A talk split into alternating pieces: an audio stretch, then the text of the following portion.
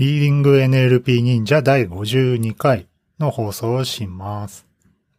今日紹介する論文は、A Two-Stage Masked Language Model Method for Term Set Expansion、えーというタイトルで ACL2020 で現れるショートペーパーになるみたいです。まあ、ショートなので、まあ、サクッと終わらせたいなとは思います。はい。では、早速、イントロに入ります。あ、概要か。えー、タームセットエクスパンションっていう、まあ、タスクがあるらしくてですね。まあ、僕は知らなかったんですけど、まあ、どういうものかっていうと、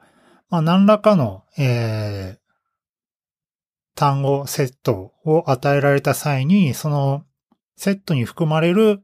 えー、コンセプトを維持しつつ、まあ、用語を増やすみたいなものをタームセットエクスパンションというらしいですと。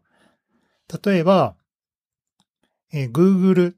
と Apple っていう、えー、単語が2つ入っているセットがあって、えー、 term set expansion してくださいって言われたら、えー、Google と Apple っていうのは、まあ、 tech company かなっていうので、まあ、 tech company に属する他の entity として、まあ、例えば Amazon とか Microsoft とかをまあ探すっていうようなタスクを意味します。で、できるだけカバー率高く、見つけたいっていうので、まあ、 tech companies だったら、まあ、 tech company、まあ、世界にある tech company をまあ全部見つけてくるみたいなところが、まあ、性能としてまあ、計算できると。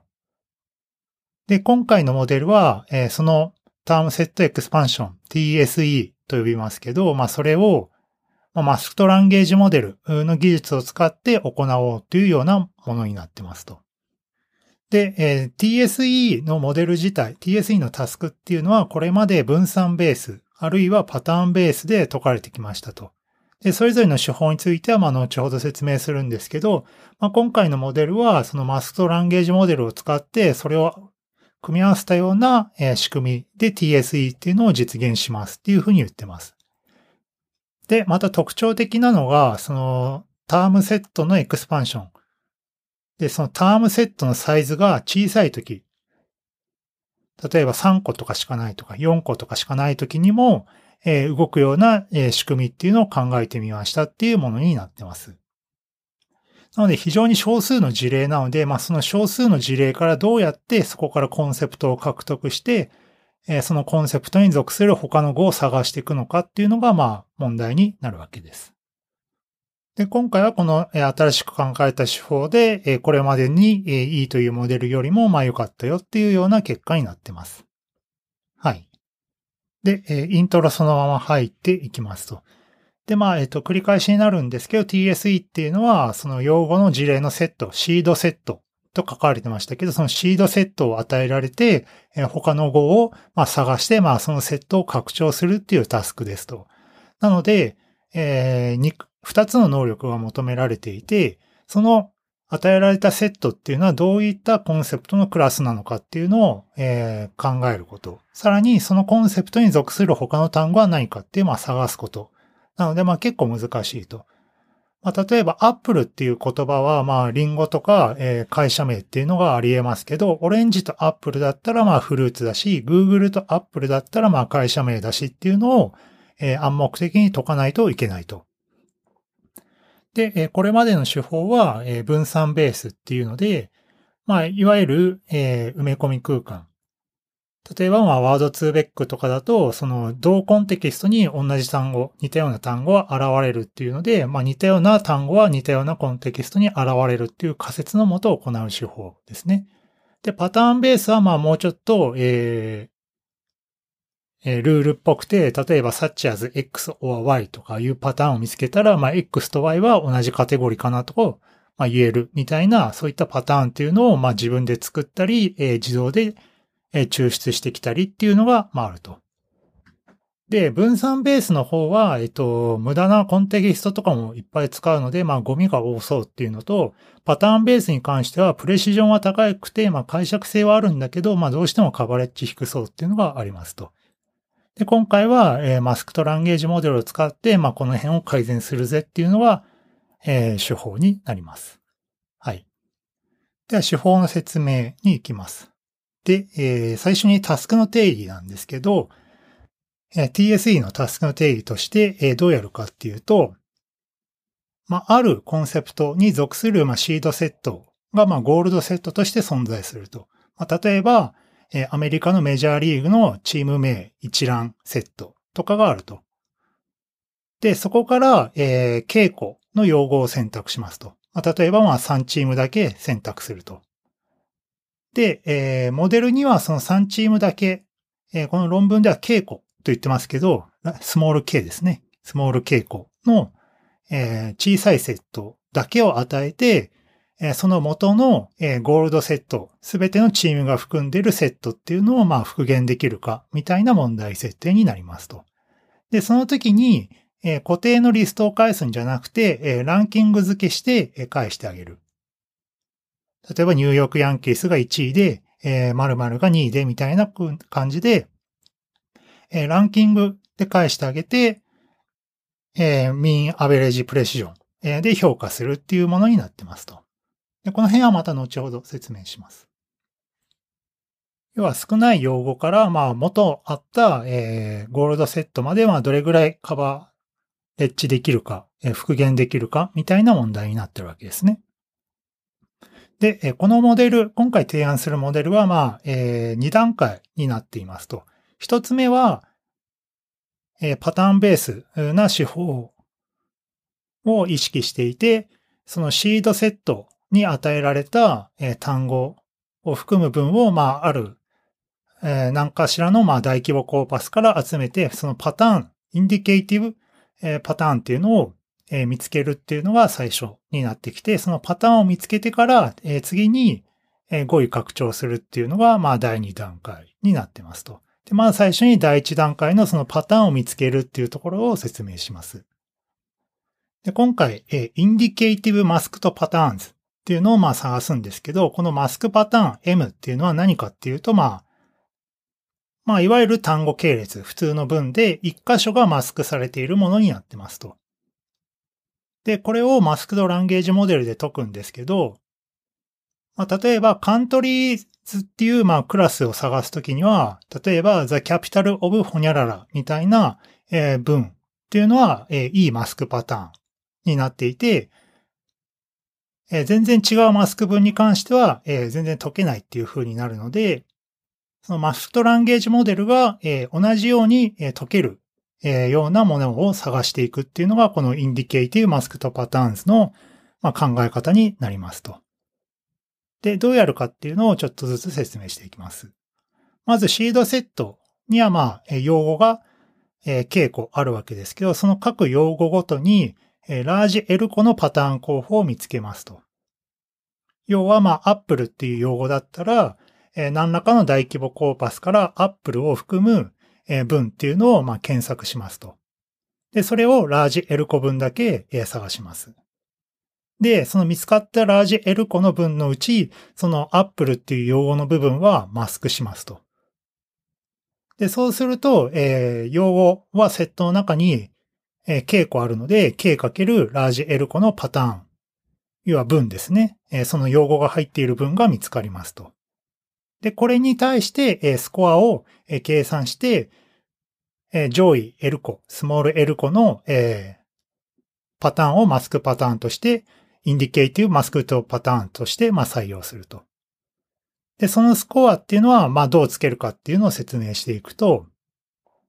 まず欲しいパターンっていうのは、その、セットに含まれているすべての、まあ、用語に対して、えー同様に解けるようなものにしたいと。例えば、カントリーのコンセプトであれば、えーカントリーのセットに含まれている各単語、例えば USA とか Japan とかがまあ入ってると思うんですけど、まあそれが、えー適しているようなマスクパターンを見つけたいっていう考えがありますと。で、これをどうやってえ式にしているかっていうと、え式1番に載っていますと。何かっていうと、えマスクされた文を入れると、何かしらの語彙が、順位付けで、まあソフトマックスとかなので、え順位がついて予測されると。まあ、1位が USA で 0. いくつで、2位が Japan で 0. いくつでみたいなのがあると。で、えーそのシードセットに含まれている単語っていうのが、まあ、何番目に属してくるかっていうので、まあ、例えば k イコール3だと、まあ、3個分のランクが出ると。で、その中で一番ビリなやつ。一番ビリなやつのランク。例えば、一番ビリが10位だったら、まあ、その10っていうのが、えー、その、えー、スコアになります。これはどういうことかっていうと、まあ、例えば5位が1万とかだったら、1位から1万位まであるわけですね。で、シードセットに含まれる、例えば、えー、USA、ジャパン、えー、フランスだとしましょうか。として、えー、フランスは、えー、3位で、USA は10位で、えー、ジャパンは2位でしたと。そうすると、ビリは10位なので、えー、10っていうのがスコア。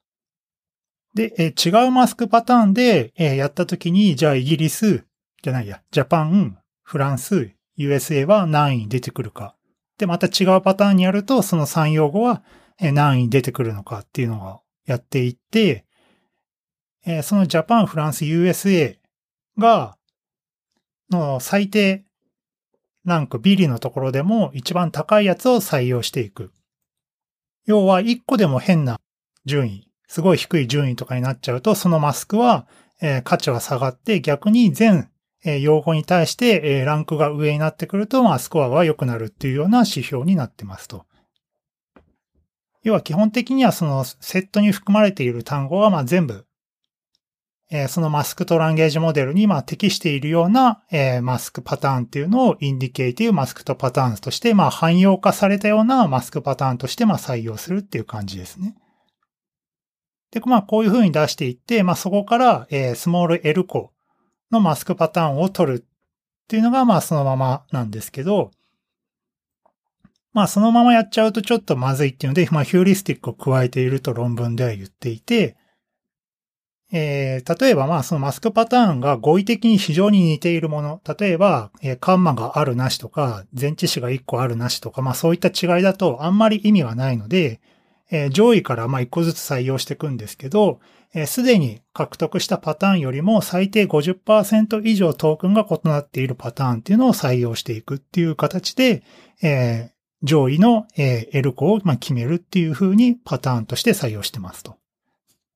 で、これがインディケーティブマスクとパターンの例でした。ちょっと説明が難しいんですけど、まあ、要はそのシードセットに含まれている単語に対して、まあ、マスクとランゲージモデルが、まあ、うまく働くような、汎用的なマスクパターンっていうのがインディケーティブマスクとパターンでした。で、え、次に、マスクパターンが、えー、L 個決まったので、じゃあ、語彙を拡張してあげようという話で、え、2種類あるんですけど、まず1つ目、MLM クエリによるシードセット拡張、MPB1 と言いますと。で、えこれは非常に単純で、式2番に、えそのスコアが載ってるんですけど、えスモール L コのマスクパターンに対して、え言語モデル、えマストランゲージモデルで単語を予測しますと。で、そうすると各単語には、確率がついてくると思うので、それを全部、ログの、和で表してあげますと。で、マスクに対しては、えランクがあるので、そのマスクのランクに応じた、まあ、重みをつけて、え確率和を足していったものをスコアとするっていう感じですね。なので、各、えマスクとランゲージモデルが予測した単語で、まあ、確率が高いようなものが、要は、そのマスクとランゲージ、そのマスクパターンで解けるっていうことなので、そのシードセットに与えられたものと、まあ、同じカテゴリーに属している単語として、まあ、採用するっていうようなスコアになってますと。で、この、手法は非常に単純ではあるんですけど、問題もあって、まずマストランゲージモデルが解ける語彙サイズに収まっていないといけないと。マストランゲージモデルがすでに知っている語彙 ID に含まれていないとそもそもま復元できませんっていう話ですね。加えて、マストランゲージモデル基本は1語なので、2語以上の語彙っていうのを予測できない、まあ、結構クリティカルな問題があります。で、それを改善するっていうのが、えパターン類似度によるカバレッジ拡張、え MPB2 っていうものです。では、先ほどの手法の問題点は、え、基本的にはランゲージ、マスクトランゲージモデルの語彙サイズに依存しているっていうのと、アウトオブドメインの単語だったり、マルチ単語が取れないっていう問題がありますと。で、どうするかっていうので、この手法ではパターンを反化するって言ってますと。要はさっきの手法って、そのシードセットに与えられた単語を検索して、マスクパターンっていうのを探していたものを、まあ、そのまま利用していますけど、今回はそのマスクパターンに似ている違うパターンをもっと探すっていうような手法になってますと。で、これはどうやるかっていうと、シードセットに与えられた単語、まあ、Apple とか Google とか、えー、ニューヨークヤンキースとか、まあ、そういった語をスペイシーのセンストゥーベックっていう、まあ、アルゴリズム、まあ、ツールですね、えー、にかけて、えー、それと、ま、近しい単語みたいなものを取ってきますと。で、その子から、えー、疑似的に拡張した語を含むまた、えー、パターン分っていうのを、えー見つえー、見つけてきてきま、見つけて 見つけてきますと。要は疑似的にそのシードセットをまあ拡張して、その疑似的に拡張された語を含む、え、文っていうのを、え、大規模コーパスから探してくると。で、このセンストゥーベックっていうのはなんかいきなり他のライブラリ使うのかよとかちょっと思ってしまったんですけど、まあ、ちょっとまあ知らないですけど、まあワードトゥーベックのもうちょっと賢い版みたいな雰囲気で、えー、その埋め込みベース的にその与えられた単語、あるいは文字列にまあ近しい単語、あるいは文字列を出力するっていうようなツールっぽいです。で、そうするとまあいっぱいマスクパターンが出てくるんですけど、えそこからえ絞り込みをするんですが、それがえ SIM、MI、MJ って書いている式があるんですけど、まあどうやるかっていうと、まあすでに L 個のマスクパターンを持ってきていましたと。で、そのマスクパターンで、えー、マスクトランゲージモデルを解くと、まあ、いくつか単語が出てきて、そのトップ、えー、9。9っていうのはアルファベットの9ですね。トップ9個の、えー、単語が出てくると。で、一方で、えー、今回その疑似拡張をした、今回疑似拡張したマスクパターンも同じようにマスクトランゲージモデルで解いてトップ9。この単語を出してくると。で、その単語と、まあ、元々の、えー、L 個出してたマスクとパターン。が出した単語のどれぐらい被ったかっていうのを見てあげることによって、マスクパターンの類似性っていうのを定義してます。要は似たような単語が上位に出てくるのであれば、え似たようなマスクパターンと言えるっていうような式になってますと。で、語彙を拡張するのはどうやるかっていうと、このマスクパターンのシミュラリティスコアっていうのを使った式が式3で定義されていて、どうやるかっていうと、まあ、まずインディケイティブマスクとパターンっていうのは、えー、スモール L 個ありますと。で、それに対して、えー、今回疑似拡張したマスクとの類似性の、えー、最大値。まあ、いっぱい拡張したマスクパターンがあるんですけど、まあ、その中から、まあ、一番近しいやつ、ある MI に近しい、えー、類似度っていうのを取ってきて、まあ、それを加算して、えー、和で表してあげます。要は今回の、まあ、L コの、まあ、まあ、いわゆる正解、もともとあるシードセットで拡張したマスクパターンと、まあ、近しいやつをそれぞれ L 個分だけ集めて、えー、それをまあ、ランクごとに、まあ、思い付けもして、えー、足し合わせたものをスコアとしてしますと。で、そうすると、えー、ある単語 t に対する、え、スコアっていうのがつくので、まあ、その上位を、まあ、拡張するっていう風にしてあげれば拡張できると。はい。これが MPB2 でした。ちょっとややこしいので、まあそんなに難しくはないんですけど、ちょっと言葉で説明するとなんか難しそうに聞こえちゃうんですけど、えー、MPB1 っていうのは、えー、振り返ると何だか、何だったかっていうと、えー、マストランゲージモデルした際の、えー、各単語の確率の、まあ、和ですね。え、マスクパターンは L 個あるので、まあ、それで、え、解いてあげて、そのある特定の語っていうのは、え、その各 L 個の、えー、復元される確率の和で、まあ、どれぐらいになるのかっていうのが MPB1。で、MPB2 っていうのは、えー、元々の、えー、シードセットの用語っていうのをまあ拡張して、マスクパターンを増やしてあげて、その拡張したマスクパターンと、もともとあるマスクパターンのまあ類似度のうち最大のものをまあ L 個分足し合わせていくとまあスコアになるっていうのが二つ目ですね。で、MPB2 の重要なところは、このスペーシーのセンストゥーベックっていうのを使っているので、このスペーシーのセンストゥーベックが、まあ、複数の語を出してきたら、まあ、1語だけじゃなくて、えー、2の単語帳、まあ、2個とか3個程度だと思うんですけど、の語彙に対しても拡張ができるっていうのと、えー、ランゲージモデルがまあ知らなくても解ける可能性があるっていうのがこの手法のいいところ。です。はい。では実験に入っていきます。まあ単純に今回実験設定としては BART を使ってマストランゲージモデルは Wikipedia、英語の Wikipedia で行いますと。で、メトリックスは Mean Average Precision っていうもので、マップ at 70なので70位までの順位を見ます。要はスコア付けして70位までを見たときに、その70位までの単語っていうのはゴールドセットにまあ何個ぐらい入ってんのかなみたいな指標になるので、まあ、いっぱい入っているほどまあマップは高くなっていきますと。で、MBP1 と MBP2 でスモール l、ラージ L の設定はちょっと違います。これはちょっと論文を参照してください。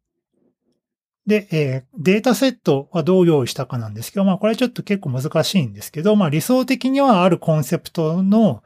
えー、シードセットは、えー、完璧に、えー、漏れなくすべ、て入っているっていうのがまあ理想ではあるんですけど、まあそんなものはまあ整備できていないので、まあ、今回は、えー、クローズドな、えー、7個のデータセットと1個のオープンセットっていうのを用意しましたと。で、どういうものかっていうと、えー、NFL、えー、アメリカのフットボールのチーム名、メジャーリーグのチーム名、アメリカの州名、えー、国名、ヨーロッパの国名、首都名、えー、国の首都名、アメリカの大統領の名前。っていうのがまあ7個あると。なのでまあこの辺はまあ有限個しかないっていうのはわかるのでまあそれでまあ評価したっていう感じですね。で、またオープンセットとして音楽のジャンルですね。っていうのも、えー、新たに作って、まあこれは、えー、漏れなくっていうのは、えー、ちょっと難しいんですけど、まあ660アイテム、660ジャンル、えー、人手とかも合わせて作りましたよっていうふうに、えー、言ってます。で、えー、比較手法としては、今回の MPB1 と2ですね、の2つと、えー、既存の相対な手法2つと加えて、えー、もう2つ、まあ、ベースラインを、えー、用意してます。これはあんまり考察がなかったので、ちょっとスキップしますね。はい。はい。で、メインの結果がテーブル3に載っていて、7個のクローズドセットと1個のミュージックジャンルのデータセットに対して MAP の性能が出ていますと。で、まず MPB1 に関しては、ランゲージモデルでカバーできる語彙、かつ、まあ、1語の予測結果としては、えー、3つほど、えー、実験できたんだけど、そのうち2つで、まあ、一番いい性能が得られた。としてますと。で、一方で、その未知の語彙とかが入ってたり、えー、複数語からなるものっていうのが、えー、4つのデータセットになってるんですけど、まあ、それに対しては、MPB2 がいい性能でしたと。なので MPB1 はまあ活躍できる状況っていうのはまあ限られてるんですけど、まあそういったデータセットであればまあ高い性能が出てるし、MPB2 は、え、そうじゃない、その制約が、え、あるような時でもまあ活躍できるモデルっていうのがわかります。まあ現実的には、MPB1 が活躍できる場所っていうのはまああんまない気はするので、まあ MPB2 が性能が高いっていうのが非常に重要なんだと思います。で、追加実験を3つしていて、えー、一つ目、インディケーティブパターンっていうのと、えー、シードの用語を含む文っていうのは、まあ、どの程度必要かみたいなところで、えー、ちょっとわかりにくいんですけど、まあ、用語を含む文の数ですね、はどれぐらいいるのかっていうのと、えー、そこから得られるパターンの数マスクしたパターンですね。はどれくらいいるのかっていうのを、まあ、 grid search した図がテーブル1に載ってますと。で、これは NFL のデータセットでやっているんですけど、まあ、例えば NFL のチームとして、えー、ジェッツなんちゃかとか、ドルフィンズなんちゃらとかあるらしいんですけど、まあ、略称でジェッツとかドルフィンズとか、まあ、言うらしいと。で、そうすると、えー、ジェッツとかドルフィンズっていうのは別にチーム名とは限らないで飛行機名とか、えー、普通にいるかっていう意味もあるので、まあ、たくさんの文が必要そうに思えると。で、結果を見てみると、えー、2000分ぐらいはまあ必要っていうのがまあ見えていて、えー、パターンとしては、えー、160がまあ最大の性能なんですけど、まあ1個とか5個ぐらいでも、まあ割と性能は下がらないでいるっていうのがありますと。で、えー、この論文の人たちはまあ、まあ、昨今の状況的にはまあ、そんなに多くの分はいらない。そんな何万とかもいらなくても、えー、いいと言ってると。まあ、1000ぐらいではまあそこそこの性能が出ているので、まあ、いわゆるディープラーニングがまあ活躍するような規模は全然いらないよみたいなことを言ってます。で、パターンとしても非常に少なくていいっていうのは結構良いかなと思いました。で、二つ目の実験は、えー、K、スモール K の選び方で、えー、どうなるかっていうので、えー、シードセットに含まれる用語の数ですね。えー、実験では、えー、3にしてましたけど、まあ、1、5、50、300、700、3000みたいに風に書いてますと。で、えー、結果を見ると、えー、50以下の用語数で、えー、最大性能になっていると。で、K が、えー、めちゃくちゃ増えると逆に性能落ちるっていうので、まあ、ちょっとゴミとか増えるのかなっていう話はあります。で、K が1でもまあまあ、そこそこ活躍でできているっていうのはすごいですね。ただまあ K が1だと、その多義語とかが解消できなくなる可能性が非常に高いというかまあ解消できないので、まあどう解いてるんだろうなっていう気はしますね。まあこれがミニマム性能になっているような気もします。はい。また K の選び方っていうのはちょっとどうすんだろうなっていうのは実際問題としてはあるかなと思います。はい。で、最後の実験は、えー、サブセットとなるシード用語を使った時に上位の語は拾えるかっていうので、まあ、何かっていうと、まあ、今回ヨーロッパの国セットっていうのと、えー、世界の国セットっていうのがありますと。なので、えー、ヨーロッパの国セットをシードとした時に、えー、世界の国セットを復元できるのかっていうのをやってみたっていうのがテーブル4になってます。で、えー、結果を見てみると、えー、MPB2 は、まあ、両セットで、まあ、そこそこ良いっていうので、えー、介護から上位語みたいな、介護というか、えー、ちょっと狭い範囲から、まあ、広げるっていうのが、まあ、できているっていうのがわかりますと。で、えー、ベースラインの手法で、えー、CB っていうのがあるんですけど、これに関しては、えー、ヨーロッパのセットで拡張したら、世界の国セットでやった方が、えー、性能が良かったっていうので、まあなんか逆転しているんですけど、まあちょっとこの辺はよくわかんないですね。えー、論文の主張的には各ベースラインは、えー、どっちかのセットでじゃないと、えー、性能が出ませんでしたっていう感じになっていて、まあバランスはいいのはこう、うちらの提案手法だっていうふうに言ってます。はい。では結論です。えー、今回は、えー、TSE、えー、タームセットエクスパンションといったタスクをマスクランゲージモデルっていうのを使って、え解いてあげる。どうやったかっていうと、まあ、まず、その単語が登場しそうな、パターンっていうのを、集めてきてから、用語を拡張するっていうような、え2ステージの、手法になってますと。で、事前学習されたマスクとランゲージモデルを使うだけで、ファインチューニングとかしなくてもある程度できましたっていうのが今回の手法の強いところかなと思います。はいではコメントです。ちょっと手法の説明が間をついてしまったんですけど、MPB1、MPB2。